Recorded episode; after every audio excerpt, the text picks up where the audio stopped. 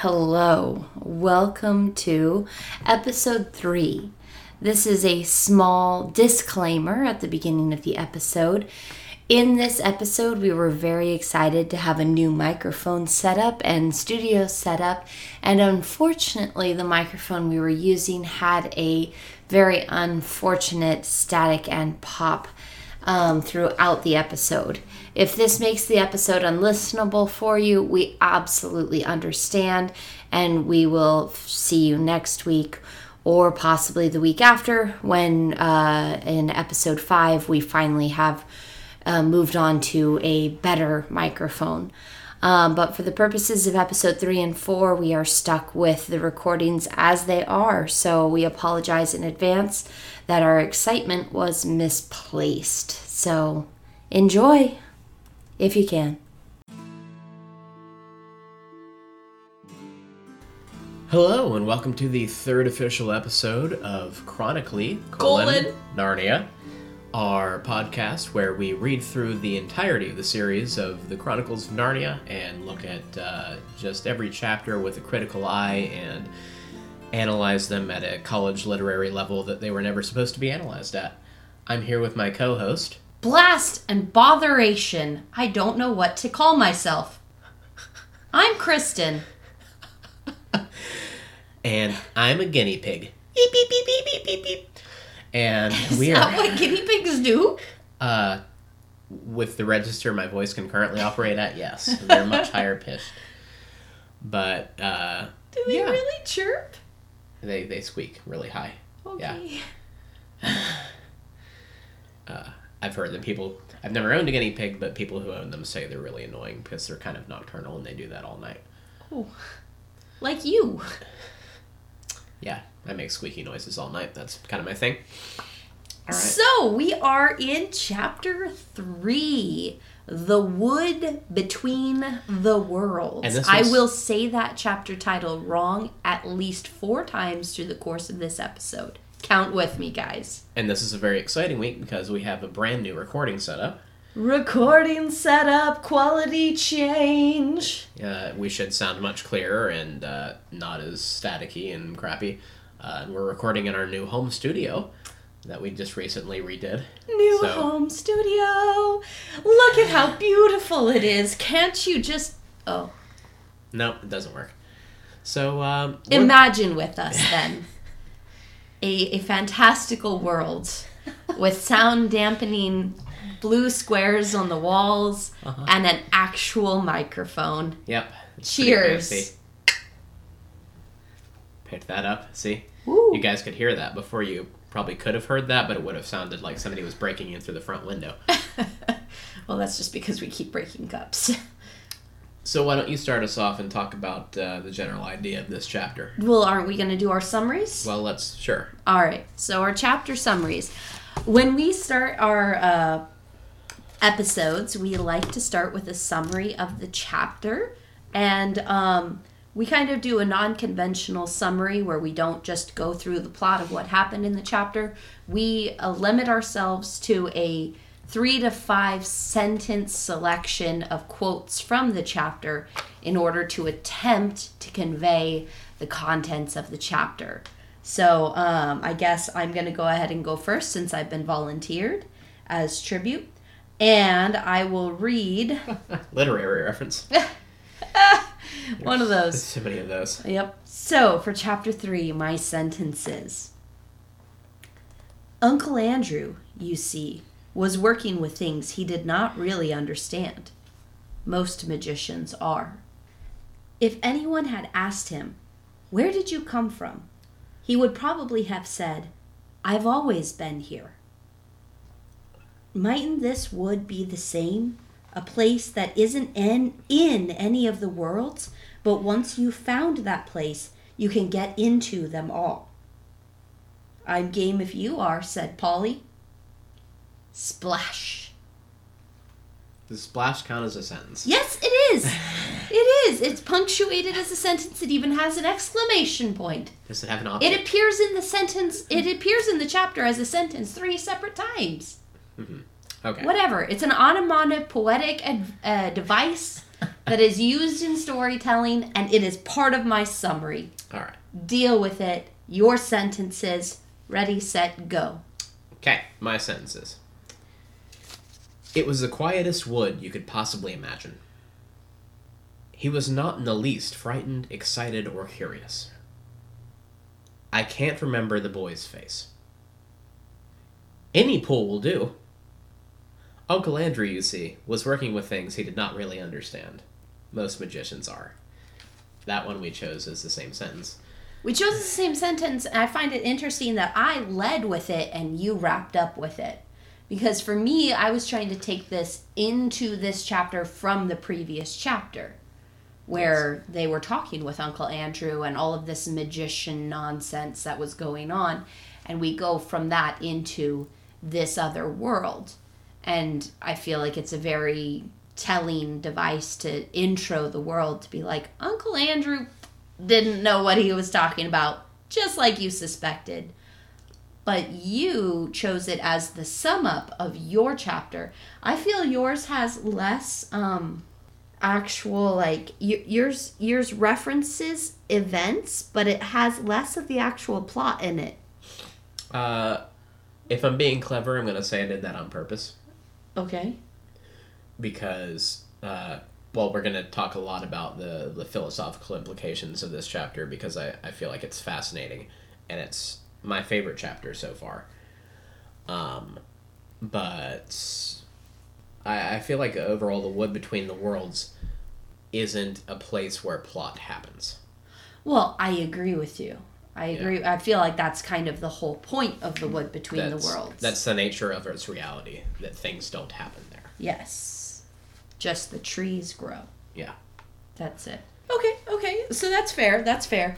Um, for me, uh, this this kind of wood between the worlds fell into this um, state of being with it. Just it's a place where nothing happens. Like there's even a sentence that I almost used in my summary that said, "The place is too peaceful," and that's a reference to them not being able to be afraid or excited or frightened. Your sentence that you used. uh-huh. Um, but they also kind of sit in this environment like not being able to remember fully what's happened outside of it and just be like, well, we're here. And we've always been here, but we haven't always been here because there was something before this. So that said, why don't you go ahead and talk about what what makes this your favorite chapter? You said this is your favorite chapter we've read so far, and it has the least things actually happening in it. Why do you like this chapter so much? Uh, it's my favorite chapter because I feel like in fiction, some of my favorite uh, locales and some of my favorite characters uh, and concepts are things that are outside the realm of normal experience. Hmm. And things that I feel like that's all fictional. That's what makes And- fiction interesting. and things that are alien specifically. Okay. and like the wood between the worlds i feel like is such a place where it's can be described by our language it's a forest and it's a quiet forest where you know the trees grow and there's pools and nothing ever happens but at the same time it's so far outside of our experience that it overwhelms the conscious mind Hmm. and it is a place so devoid of identity itself that it sucks identity out of you. That's an interesting idea because knowing what I know after like reflecting on my vague memories of this chapter, I don't feel like it's a place that sucks identity out of you. That was my impression that I got. Yeah, okay. No, no, no, that's completely fair. Uh-huh.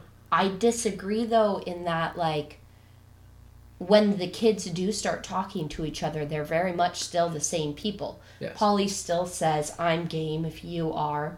She still wants to like explore but know that she's safe and can get back home. Mm-hmm. She makes them go back into the pool they came out of Yeah. before she's willing to go explore other pools.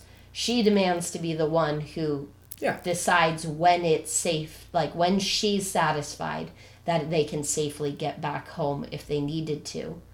Um, where she's like, she's the one who's going to say change and then switch their rings so that they can get back to the wood. Right. Um, and Diggory's still blast and botheration. Uncle Andrew doesn't know anything. He has no guts, and he's got all of you know. So I, I feel like it's it doesn't have the identity sucking, uh, kind of quality that you're you're describing it as having because it's still the same kids. I don't know, maybe that was a poor way of phrasing it, but just the idea that, uh, let's say that Diggory didn't meet up with Polly there. Like, he didn't come in and immediately find her. And he goes in and is just like, you know, hey, I feel at peace here. I'm not scared. I'm not excited. I'm not curious. I've I've always been here, haven't I? And how long would it have taken him to realize that something was amiss if he hadn't talked to Polly? But is something amiss? I mean, is that not what we would like idealize as our perspective of heaven? I'm not scared. I'm not curious. I'm not longing for anything more. I have everything that I want, and everything is perfect and as it should be. Uh, to an extent, I feel like my concept of heaven wouldn't involve me just completely forgetting about my life on earth because that's terrifying. But, you know. Okay. At least to me. Oh. But that's a that's a theological discussion we'll get into in, you know, more adult books in the series. more adult books in the series. Yeah. Interesting. Interesting. Okay. It's a children's book series. You do realize that. Yeah, but you know, the the ones that are like for the 13 year olds and not the 10 year olds. Which I'm, I'm sure we'll get to those. Okay, sure. We'll, we'll go with that. Okay. The horse and his boy. That That's the one. Okay. That I sure. can think of as having any kind of, but still following a child. Okay. Um. So anyway, there was something that you brought up to me, uh, I, because you read this chapter, what uh, at the same time that you read chapter two. Correct. And you were amped about something on this, and I'm surprised you haven't brought it up yet. You were very excited about the concept of the wood between the worlds, not as a place where the kids are sitting bumping into each other as if they've never met each other before Yeah. but as a as a storytelling method or as a concept tell me more about or tell our listeners about All six of them. yes Uh, about as a storytelling concept. i don't think my brother has time to listen to this Remind me of what I told you before because I'm not. you said that reading this chapter upset you because the concept of this wo- wood between the worlds was something that had showed up in other literature you enjoyed and it made you appreciate that literature less and you got frustrated with it because Yeah, that that whole thing. Uh, like as a. What am I trying to think of? It's not an archetype as a device. Yeah. As a storytelling device, uh, I've encountered this in a couple other forms of media. Uh, something extremely similar, so similar in fact that it's probably lifted directly off of these books. And I'm not sure if you know this chapter in this book is the first instance of something like like this existing. That'd be worth looking into, is to you know to see if this concept has showed up before. And I feel like in certain ways it has. well in research with kristen over But here i'll go into- tell you Before you go into your research, here's what I'm going to say. don't tell the audience that we should research this and then shut down my research Well, no, I'm gonna get to your research, but before you research it, I'm. Uh, I, I already I don't. have. I don't want my thoughts to be colored by your. okay well tell them your thoughts and then i'll tell you Uh, my thoughts are the facts my idea for what this came from, and the closest allegory I can think of to this place is purgatory. And this kind of like in between place where it's not, it's not really real, I guess, is a way of putting it. Where it's not real in the sense that it has consequences or it has weight. It's just a place where you can exist. Hmm. And I feel like it's it's vaguely similar to the concept of purgatory in something like Dante's Inferno. Yeah, and the Divine Comedy is actually going to be something that I was going to reference in my research. I found. Which I wanted to jump in before you, because I figured you were going to bring that up. Uh, I actually wasn't. That was not going to be the first thing I was going to bring up. I was going to come back around to it, but Dante's uh, Divine Comedy is one of the influencing factors in the research that I did that people believe may have had an influence on this kind of concept. Um, however, specifically, The Wood Between the Worlds, the title is lifted almost directly uh, off of a William Morris book published in 1894, which Lewis was known to have been like familiar with and to have enjoyed. Okay. Um, and it's called The Wood Beyond the Worlds. That's the title of that book. And the concept of this wood that gets you to other places as a transportation device kind of thing yeah. um, is lifted off of another mm, uh, William Morris, or is alluded to. It's not directly lifted out of, but alluded to in another William Morris book published two years later in 1896 called The Well at the World's End. And it's um, the, the main character of that book goes through the wood perilous in order to adventure. His name's Ralph, I think. He's the he's one of the four sons of a king. Um, anyway, also a book that references a character named Gandalf. Uh, Fascinating. yes, he is a cruel lord of Utterbol. Uh, anyway, uh, just fun fact, Gandalf factoid. Also, so in my reading, this uh, in my in my research, sorry, I'm taking over. In my research, this uh, world, sorry, there's one. This wood between the worlds Uh-huh. um, is refer was referred to in one of the, the the in some of the reading that I did as um, a nexus, Yeah. and I found that to be an interesting um, thing because for me that word stands out because uh, of a Star Trek reference to Star Trek the mo- uh, Star Trek Generations the movie where Captain Kirk gets sucked into the Nexus and Captain Picard ends up in the Nexus. And when Captain Picard walks up he Kirk's like uh, I was on my ship and then you came walking up just after that. And Picard's like it's been 50 years you've been gone for fi-, and he's like no i haven't. I've been chopping wood for five minutes and then you walked up. Um so this kind of like time space like this thing that's just outside of time this nexus this place um which kind of reflects within the stories uh, like of the lion the witch and the wardrobe where the kids go to narnia and they come back and for them it's been years. They've grown up. They've become kings and queens of narnia. They've forgotten about their lives here. And they come back through the wardrobe and they're like it's been years and it had really only been like 10 minutes in uh-huh. our world.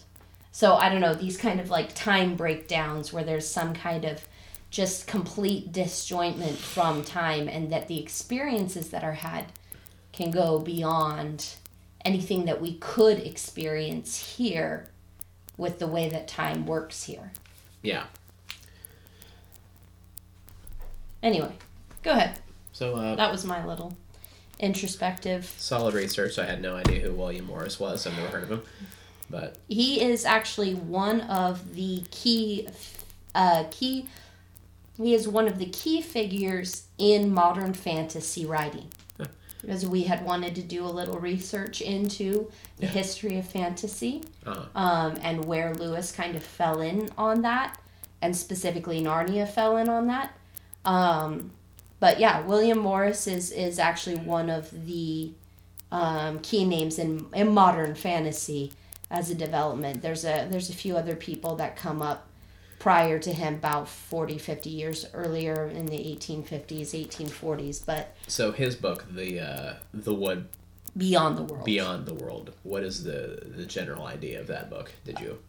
Um, I the that one has like a one paragraph plot summary that's pretty like this. I don't even remember the main character's name in that one because I did more research, more reading about the well be at the world's end. But uh, in the wood beyond the world, there's a man uh, fleeing from a feuding family and ends up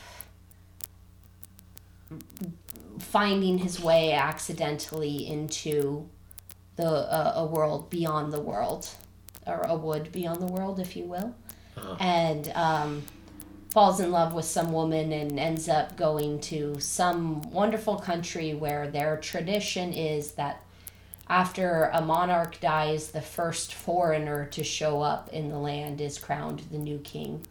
And so he and his love interest end up being the first foreigners there after the king has died and they're crowned king and queen and they marry and presumably live happily ever after. That's my summary of the Wikipedia plot summary of the book. So, uh, very interestingly, more stuff just blatantly copied by the magicians. Uh, this is The Magicians being the show that you specifically were book series. Yeah. Yeah. The, Uh, the show and book series that you were initially disappointed as having ripped off this wood between the worlds Yeah. uh, from Narnia. The two and a half people listening that watch the show are going to be just loving this bit. Where you are utterly disappointed in in the creativity of the authorship. Yeah. Anyway, so yeah, there's not a lot of plot that really happens in this chapter, as we as we covered. That's the core idea is that not a lot happens, uh, and so like, what about character development? Interesting, interesting. Do we Okay. have do we have actual character development? character development. So, character development, you have a character, you almost have a reversal of sorts between the two characters Uh-huh. as their um, plot driving roles play in. Yeah. Because up to this point, Polly's been the one who's kind of driven the adventuresome um, side of things. And in this chapter, we discover that Polly feels safe to adventure at home because she knows what, you know, she has a safety net at home.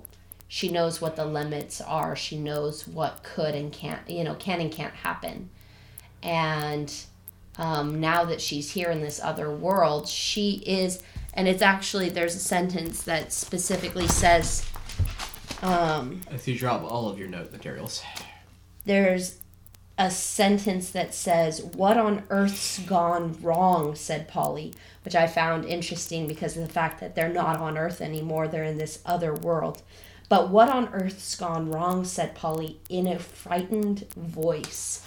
And so, in this place where everything is just chillax and there's no frightening, there's no curiosity, Polly still is frightened when they can't get back to their world. Their first splash into their home pool doesn't take them home. And she's like, What's gone wrong? yeah, Um, and so she also demands to know that they can get back before she, like I had referenced earlier, before she's willing to explore other pools.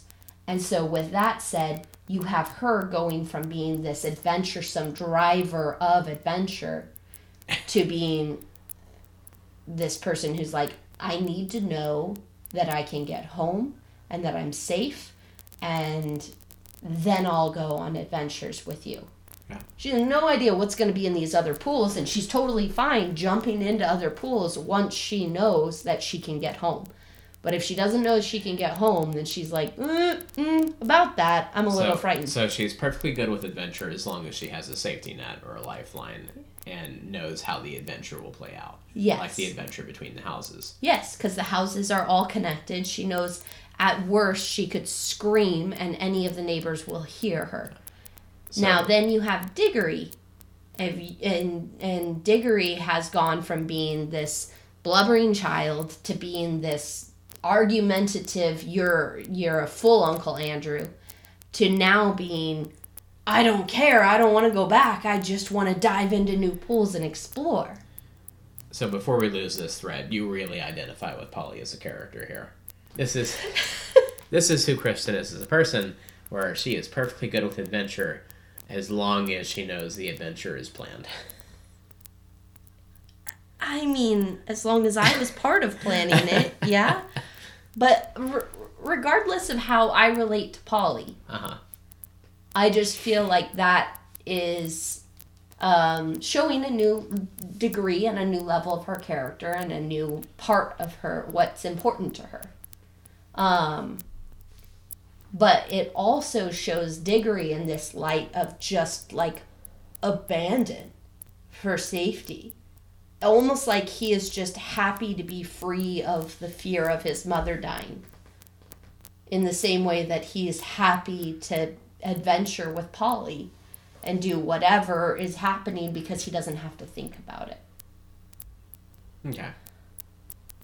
What do you think about the character development?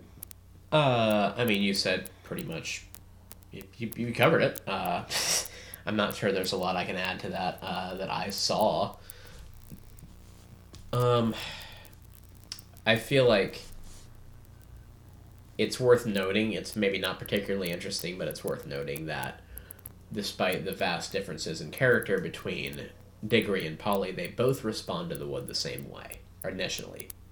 That, Where- and that I've been here forever. and the I've been here forever thing, and they both have this conversation where they're like, "Oh, I think I remember you. Yeah, you seem vaguely familiar." You had a dirty face. Yeah, and like they're both affected in the same way by this, Mm. so it's a it's a universal thing, and not just the way that Diggory responds to it. But how are the guinea pigs responding? Well, I mean, the guinea pigs seemed happy, and they that's that's described as fat. yeah, that's that's part of it. It's like they uh they talked about the guinea pig being there and saying, "Well, we might as well leave him here. He seems happy." He'll be happier here Uh, than being experimented on by Uncle Andrew. yeah, which which as a complete aside that has nothing to do with the book, uh, I would say probably not because guinea pigs are social animals, and if there's only one of them, they get very depressed. But we don't know that there's only one. I mean, Uncle Andrew might have sent five or six after his little scare. Eh, then they'd be fine. In uh, in some Scandinavian country, I want to say it's Sweden. You guys can correct me on this later with your tweets. Uh, but it is illegal to own a single guinea pig. You have to own multiple of them because they get depressed and they die if you buy one. Anyway, that had nothing to do with anything we're talking about. Uh, so, uh, we've talked about the lack of plot. We've talked about uh, character development a little bit Mm-hmm. uh, where Polly is the you know reserved adventurer, and Diggory is the which is Diggory the one that thinks of the idea of marking the pool? Who was the one that Polly does. Polly thinks of the idea of marking the pool? Diggory is just like, let's go find a new pool to jump in. And Polly's like, um, hang on. Yeah, You dumb. yeah. So Polly thinks the idea of marking the pool, which is really smart uh, because Diggory would have just gotten them killed.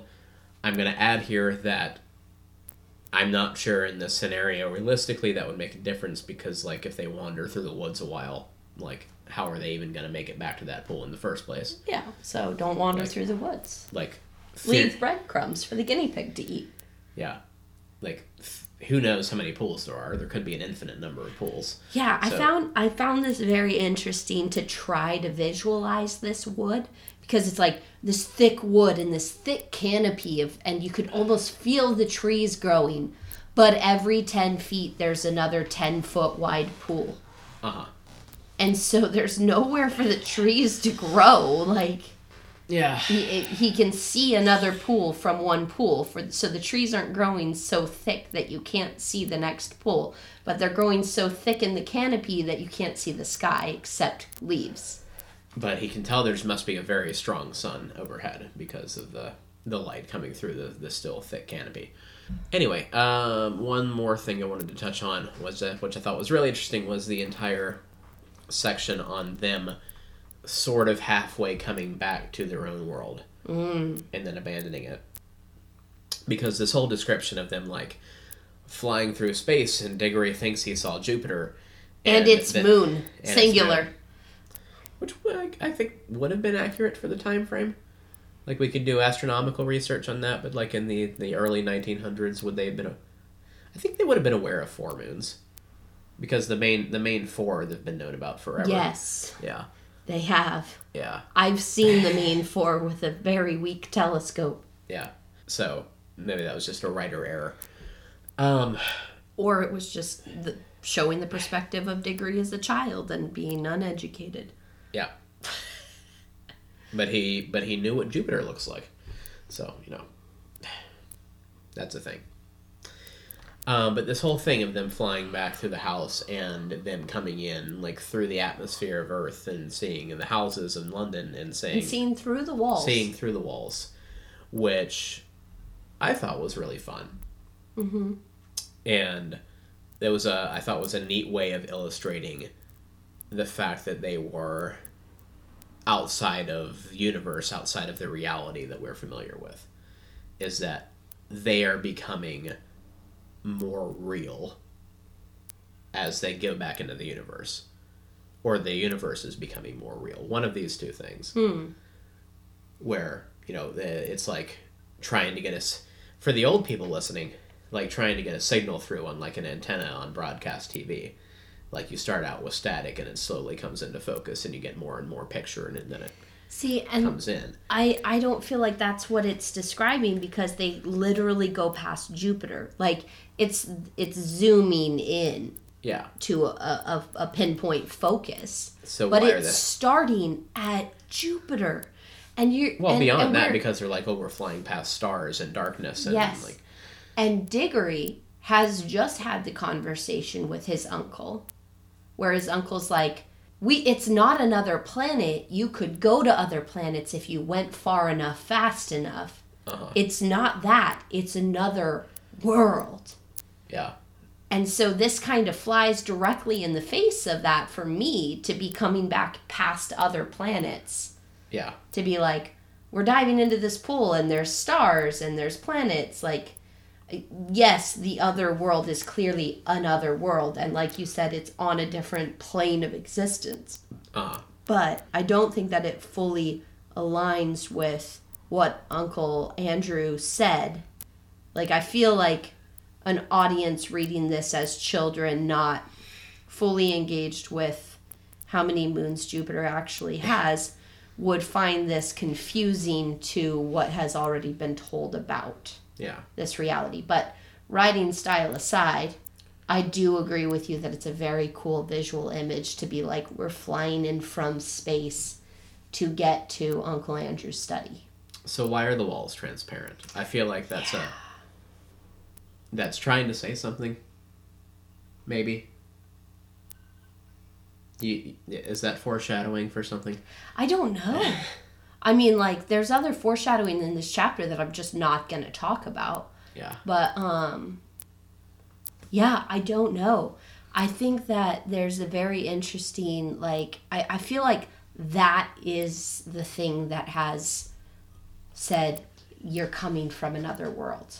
uh-huh Because if you just came in in a in a extra fast zoom from Jupiter into Uncle Andrew's study, like it wouldn't have it would have been more like I was saying travel-y from as far and as fast as you can uh-huh versus this otherworldly transport back into your own plane of existence. yeah I feel like the transparent walls have some kind of influence in that experience. yeah That it's like, yeah, this really is a different existence, a different plane, a different world. Yeah. Anyway, thought that was interesting. Uh, so before we get to like chopping and screwing the chapter and making it into some other story, like we we tend to do, is, are there any other points you want to kind of go over? Anything interesting in the book? I mean, I was going to rant about the sexism of Polly being the one who wants to feel safe. Um, but I feel like it's relevant to her character and kind of what we talked about within character development. Um, that it is very much a relevant development of her character to be like, yeah, she really is fine with the adventure when she knows that she has a safety net and that she's okay and that she's experienced some of these things before versus being like little girls trust old men who compliment them and they just want to feel safe Uh-huh. You know, like that kind of. Oh, uh, there's one thing I wanted to jump in really quick, which I thought was uh, I thought was a plot hole, maybe, but I don't know enough about the series as a whole to say whether for sure it is. But it says in the chapter, uh, we have the green rings and the yellow rings, and they're made out of stuff Mm-hmm. that comes from this place. Mm-hmm. The yellow rings want to return to the wood beyond worlds. The green wings want to go outward back to somewhere else. Mm-hmm. Uh, so we know for sure the, the you know the yellow rings. The yellow rings for sure come from the wood. Do the green Wings as well? Is We that don't know. implied? But that's implied. Okay. So the yellow rings that take you to the wood beyond worlds come from the wood beyond worlds. How did somebody get there in the first place? That's a good question. Because if you need material from there to get there, how does the first person get there? What if the first person came from there? Also valid. Yes. So I just thought that was worth noting. That So things that I wasn't going to talk about. okay. Um, it is speculated Yes. that the wood beyond the worlds, Mhm. that one was a struggle. It is speculated that the wood beyond the worlds is in uh, the country that Aslan alludes to himself as being from. That's not that's outside of Narnia Okay. because he talks about like coming from a different country and his country being outside of Narnia proper. And so it is speculated that the wood beyond the worlds is in Aslan's country. Uh huh. And so Aslan as this kind of creative god force Uh huh. is would then be the the first world if you will. And so stuff from here ended up getting into our world. Uh huh. So that's that is a speculation. At this point, I genuinely don't remember enough to actually speak to the truth or validity of that. But that's a speculation that came up in some of my research about the Wood Beyond the World book by uh, William Morris. Um, because I got there from the Wikipedia article on this chapter specifically. Uh huh. Um, so that said, there is this kind of idea that anything that came into this world got here from that world to begin with, Interesting. and that it's not that. Or that, that, or that the worlds existed separately and the connection came starting on that end to begin with. Uh huh. And it isn't that we just happen to reach up and grab that world with these rings, but that the connection came from that side first. So no no plot holes there. Okay. I, I didn't figure. I just thought it was worth noting and talking about. No, it wasn't. Thank you. Glad I can add something to this podcast. Hey, So- you took us into the characters. So I will take us into the next segment then, because I feel like I'm contributing. And uh, in this segment, we are going to take sentences like we did to summarize the chapter, and we're going to reorganize them to tell a new story with just the words that are in the chapter itself. They could be the same sentences we started with, they could be entirely different ones. I have chosen all the same sentences again because I feel like it worked this time, and it's really just a matter of convenience for me. And I don't know if it worked because I feel like your initial sentences didn't plot summary. And you can make whatever point you want to from that, but I, I don't know if it's effective. I feel like you chose sentences for the second segment and made them work for the summary. No. That's not my intention. I mean, if nothing else, my first two chapters were fine. So if this is a bummer, then whatever. All right. But uh, do you want to? No, you go first. Okay, I'm gonna read first, and these. This is my reordered story, A surprisingly difficult task. and I'm uh, not gonna do that thing that Kristen hates, where I number the sentences first. I'm just gonna read them. Bless you, sir. It was the quietest wood you could possibly imagine. Any pool will do. Uncle Andrew, you see, was working with things he did not really understand. Most magicians are. He was not in the least frightened, excited, or curious. I can't remember the boy's face. So tell me what your story is about. Uh, so my my story is again for some reason I find You find Uncle Andrew Andrew a a- compelling a character. compelling character. You really do. uh, and I write stories from his perspective. I'm going to end up writing this entire book from Uncle Andrew's perspective, which is going to be really hard in the chapters he's not mentioned at all. You'll just be like, parentheses, Uncle Andrew thought. And my idea behind this uh, rewriting was uh, that Uncle Andrew is leading the kids into this place. This is a, re- uh, a retelling of it. If Uncle Andrew hadn't been just, you know, something, and if he had been more courageous and brave in what Diggory wanted him to be, he is leading an expedition. And so, you know, he he comes into this place and he's going to say any pool will do. I mean, we can go we can go anywhere. Uh, but he has this kind of at, uh, attitude of being the scientist still, where he's not frightened, excited, curious. He's just like, this is research. We need to do this and we need to find figure stuff out. I feel like the there's a big transition there in the last line where I can't remember the boy's face. What is, well, it's something goes wrong. Hmm. So, your story has no plot, just mystery. Oh, there's plot there. This there's a- something goes wrong and he doesn't remember Yeah. the boy's face. I haven't really connected that, but this was me trying to use the original sentences again, and that's what I came up with. Okay. Again, like you said at the beginning of this, it's really hard to come up with sentences because not a lot happens in this chapter. Absolutely. So go ahead. What are yours? All right. Diggory's hand was shaking as he opened his penknife and cut out a long strip of turf on the bank of the pool. He was not the least frightened or excited or curious. They stared at each other and turned quite white as they realized the dreadful thing Diggory had just been going to do. What on earth's gone wrong? said Polly in a frightened voice. But not quite so frightened as you might expect because it is hard to feel really frightened in that wood. I'd forgotten. So you, you went through a for a much darker kind of feel. Well, Uh, I, I mean, I there's a that's how it lot of me. darkness in there.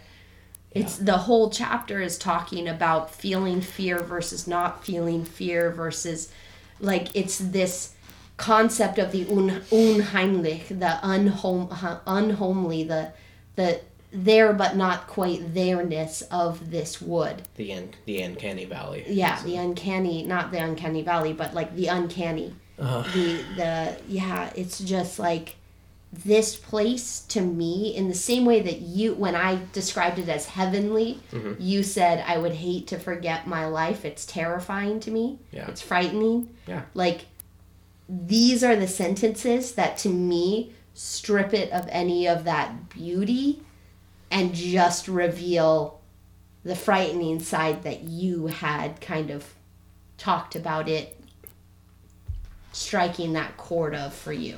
uh huh. In the future, you're not allowed to sit in that chair. We can just record the squeakiness of the chair, and then we can edit that out through the whole thing. Yeah, that's going to be totally feasible. starting back now. So uh, that was very interesting, though. Um, Especially since I didn't talk about it as being a frightening place and I kind of downplayed your frightening side of it. yeah, I, I, I- think it's a terrifying place, and that's that's part of why I think it was so interesting. Is because as someone who has not read this book before, it's not a place I expected them to go. Yeah. I mean, it's not a place I remember that, like, I, I didn't remember it until I read it. Mhm. I, I don't remember them coming back to check and see if they could come back here. Yeah. Like, when you told me the next chapter was The Wood Between the Worlds, Yeah. and um, it, and you kind of talked about how it was a tool that you had seen used before, and it kind of resonated with you as like, oh, it wasn't as creative as I thought it was when these other people used it. hmm That was the first for me where I was like, oh, yeah, there is this intermediary place. and they're not going to Narnia like with the rings. Yeah. They're going to the woods So between the worlds. That's like, what I was assuming going into it when they did the rings, and then going to this like tertiary place uh, surprised me. Mm, yeah. Uh, but I feel like there is this era of like the era aura of malice about it, where there's so many things that are creepy about this place, where they go in and they're like, you can't hear anything. There's nothing living here. Like there are trees. There's nothing else. It's completely still. It's dead.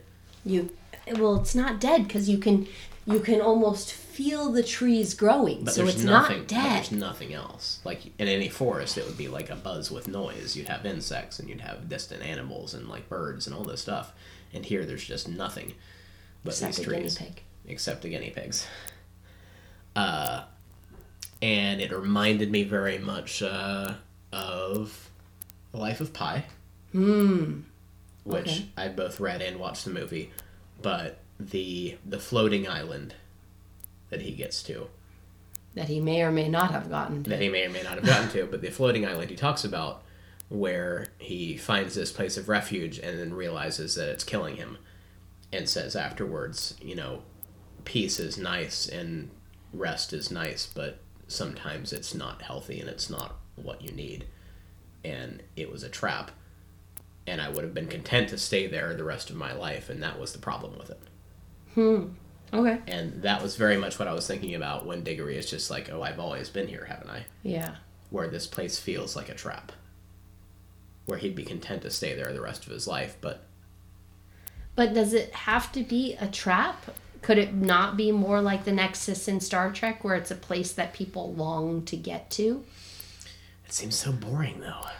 I mean, in the Nexus, uh, I mean, uh, obviously, the Star Trek iteration of the Nexus is a very different place in that it is where you get all of your heart's desires.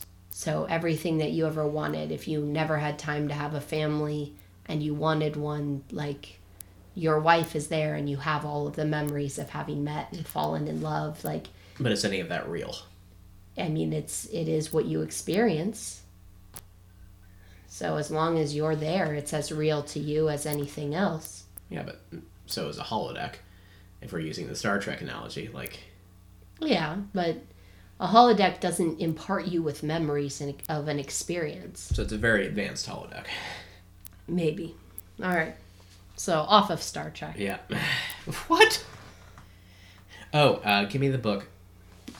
I need to uh, look at a passage really quick because I was going to throw in a another reference before we got to our rating system. Okay. Uh, where was it? It was Another somewhere. reference. Could we also have like a little mini dictionary of italicized words? Because, bro, Lewis and his italics. There's the italic- last chapter was intense. This one only had like five, but the last chapter had like 17 italicized words. All right. All right, so while you're searching, Yes. I- Go go ahead. I haven't looked at what you're looking at in the book, but Yeah. can I guess what it is that made you laugh that you wanted to bring up? Yeah, go ahead. Diggory asking Polly if she's got pockets. No, not in any Oh way. man, that moment to me, I was just like so relevant to all of my whining and complaining, and you not understanding me not having pockets. It's it's just the way that women's clothes are made, and even in 1956. And Lewis about early was 19 writing about the early 1900s, maybe the late 1800s, and he's like, "Do you have pockets?" Sorry. Okay, so it wasn't the pockets. No, it's not the pockets. All right, tell- it was this. tell us. It was this exchange. Uh, I think I've seen you before, she said. I rather think so too, said Diggory. Have you been here long? Oh, always, said the girl. And my first thought was, always rhymes with always. Mm, yeah, you and your. And, and I had to get my House of Leaves reference in for the third podcast in a row. And I feel like this is going to be a challenge now where I have to reference it in every single chapter that we do somehow. It also echoes it. Always echoes always. Uh, which I is funny and I wanted to make a joke out of, but at the same time, that's like my one final thought uh, to end with is that that's another literary thing that this space reminded me from is the house from House of Leaves. The house she- specifically, or or the hallways. the hallways like just this ethereal space where like time doesn't mean anything and space doesn't mean anything and memory is you know, fluid. Yeah. and and there's this vague sense of self and intention behind it, but yeah. But could you just fall forever? yeah. It was very similar to that. So i feel i feel like a lot of things took inspiration from this idea Yes, which this in and of itself took inspiration from yeah from other fantasy and in the first thing that you pointed to Dante's uh, Divine Comedy. yeah I mean, so many things have taken inspiration from that to just dig in and say, here is this world beyond. And I mean, you can even argue that a lot of that is taken inspiration from various different spiritual texts where there's angels and demons and this whole other world under the surface of this world that can Yeah. influence this world, but maybe can't be seen or felt by everyone but is accessible to some mm-hmm. and so i don't i don't know for me this kind of search for a fantasy world is almost a search for meaning yeah and this kind of dive into this fantasy world obviously it's a children's book so there's going to be themes and growing experiences and you know lessons learned but Yeah. this specific type of fantasy just to me speaks of that kind of searching for what it is below the surface what's more especially for diggory who's dealing with trauma and as a as you know i mean you could even take this as an allegory for for diggory's trauma dealing with his mother's uh, uh, imminent death from her illness. Yeah. Where he's alone in the world and he has like what if polly doesn't actually exist? I mean what if polly's just a figment of diggory's imagination that he's constructed to help him cope with his mother's death i i hate those series because i feel like they're lazy. Okay no no no no but like it's I, I i don't i don't agree with you but i don't disagree. However what i'm saying is it's it's an opportunity to look at the story in another way. Uh-huh. To say here's a search for a meaning in it because I don't want to lose sight going into this of where Diggory's coming from. Because yeah, Diggory is some kid who's thrown into this crazy situation, but he's he's a kid coming from a very frightened home where he's got his crazy uncle that he has to live with while his dad's out of the country while his mom's dying. And he uh-huh. left his beautiful home and had to come to this hole called London. yeah And he's managed to find this green forest with pools and stuff like that in London. uh-huh You know, I don't I don't want to lose sight of where Diggory's coming from and just be like he's just some kid. Like he's going through some serious stuff. yeah So, yes, I I I I don't like this whole book as an analogy for dealing with trauma. Uh-huh. I feel like that would weaken the quality of the book and the and what the book has to say. right But I do feel like it's important for me to keep bringing up where Diggory's coming from because I feel like it it will influence him if the book is, you know, written with that in mind. So do, do we ever get to a place where we discover where Polly's coming from? Like she's just there in the Yeah. beginning of the book. We don't really have a any kind of backstory for her. Do we get one? I don't know. Okay. I have no idea. So before we get to our final thoughts uh, to close this out, uh, let's go ahead and get to the segment where we rate this chapter. All and right. what is our rating device going to be this time? I think it should be out of 10 foot pools. Sure. Yeah. Oh, another thing. There's a character in one of the later books whose last name is Pool. Don't know which book it is, but Okay. it's the book where it's the book after Is he related? she. It's the book after Sass. Voyage of the Dawn Treader. Uh-huh. Um, it's it's the Silver Chair. Okay. It's a character whose last name is Pool, and the other main character just calls her Pool.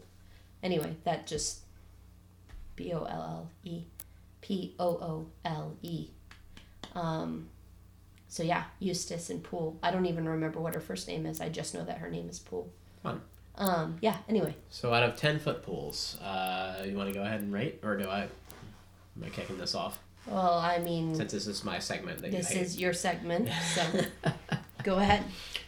Uh, I like I said, I like this chapter. Uh, I like introducing alien worlds and concepts and taking characters out of their element as plot devices. Uh, but at the same time, on the negative side, not a lot of plot actually happens. Uh, it's just I feel like it's. I'm gonna feel like uh, as I go back to this chapter in the context of the rest of the book, this chapter's not really gonna matter, and if you took it out, the story wouldn't change. I feel like this is basically gonna be a throwaway. If I tell you that you're wrong, Uh, would that change your rating? Um, maybe, but uh, I'm I'm open to being wrong. But at this point, I feel like it's it's gonna be one of those things that's just alluded to and is not actually important. Uh, because it's a different tone than the rest of the book is set. So all that being said, I'm gonna But go how do you know what the tone of the rest of the book is? well the first part of the book. Anyway, so that being said, I'm gonna say four 10 foot pools out of five. Okay. Okay. because I really like it, but at the same time, I feel like it's not meaningful. Mm. Uh, which I guess is kind of the point, because this place isn't meaningful. In, in my Or reading is of it? But how about how about you go ahead? I'm gonna give it five splashes. I'm gonna give it a full five splashes. Our rating With system was exclamation ten foot pools, not splashes. You Yes. just changed the. It- Which you did not complain about me doing on the last episode. Yeah, I can only complain about stuff you do so much. I need to stretch this out for the duration of our lives. Yeah, def def. Anyway, So you only complain the second time. so five out of five splashes. This is your ideal I didn't say out of five splashes. I just said it. I gave it five splashes. Why do you have to challenge this? You had no problem with me doing this last time. Because this is my segment, I set the rules. Yes. And I let you have this segment. that does not mean that I have to be a part of it. Mm. I give this chapter five splashes Uh-huh. with exclamation points. Wow. Wow. So, uh, before we close out, final thoughts? Anything? Because I had one final thought that I was saving till after the rating, which is uh, kind of a big philosophical thing that I don't want to fully go into. So, anyway, final thoughts. Uh, I don't want to get into all the philosophy of it You quite asked yet. me a question. Yes, I did. What was that question? You asked me if I had any final thoughts. Yeah, and you said no. I said nothing. Oh, okay. and you just kept talking. hey, go ahead then. This is going to be the blooper at the end. Yeah, go ahead. Um, final thoughts on this chapter. I feel like this chapter introduces the world outside of our world very well. I feel like this is a good step because if we just dove straight into Narnia the way we do in The Lion, the Witch, and the Wardrobe, like even The Lion, the Witch, and the Ward- Wardrobe has an intermediary step. Lucy is in the woods. She meets Mr. Tumnus. She has tea. She comes home. She goes back again. And then the intrigue starts Uh huh. of Narnia as this bigger place with the witch and all of these things. Yeah. So this is Tumnus's house. This is our tea with Tumnus time. Is the two of them meeting for the first time again in the woods. Uh huh. In the wood beyond no. In Yeah. the wood between the worlds. Yeah. Alright. So those are my closing thoughts. Go ahead with your great philosophical Uh, Stuff. Yeah. And again, I, I like throwing in some themes that are recurring throughout literature and throughout media. Uh, but I feel like this is a really solid example of that, and just this innate human idea that there has to be something beyond the world. Mm. Because I feel like this shows up in all cultures and in all forms of media, and there's thousands and thousands and thousands of examples of this and this is a thing that's been done many, many, many, many times. but this We just watched a Star Trek Voyager episode like four days ago that involved it. Yeah. Yeah. Just just this idea that this reality is not the only reality, which I feel like is universal, and I, I, I feel like the universa the universality of that has to mean something, but we won't go into that. Uh, this is a good example of of that idea, and I liked it. And see you next week for chapter four. Five splashes.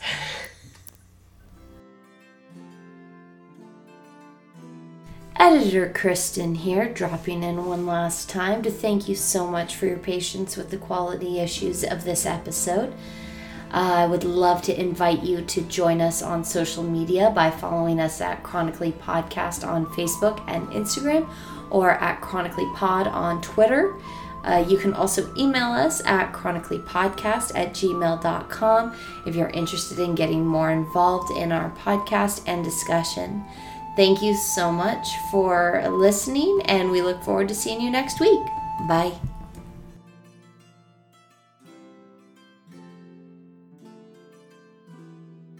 In my research, this uh, world, sorry, there's one. This wood between the worlds. Uh-huh. In the wood, dang it, that was two.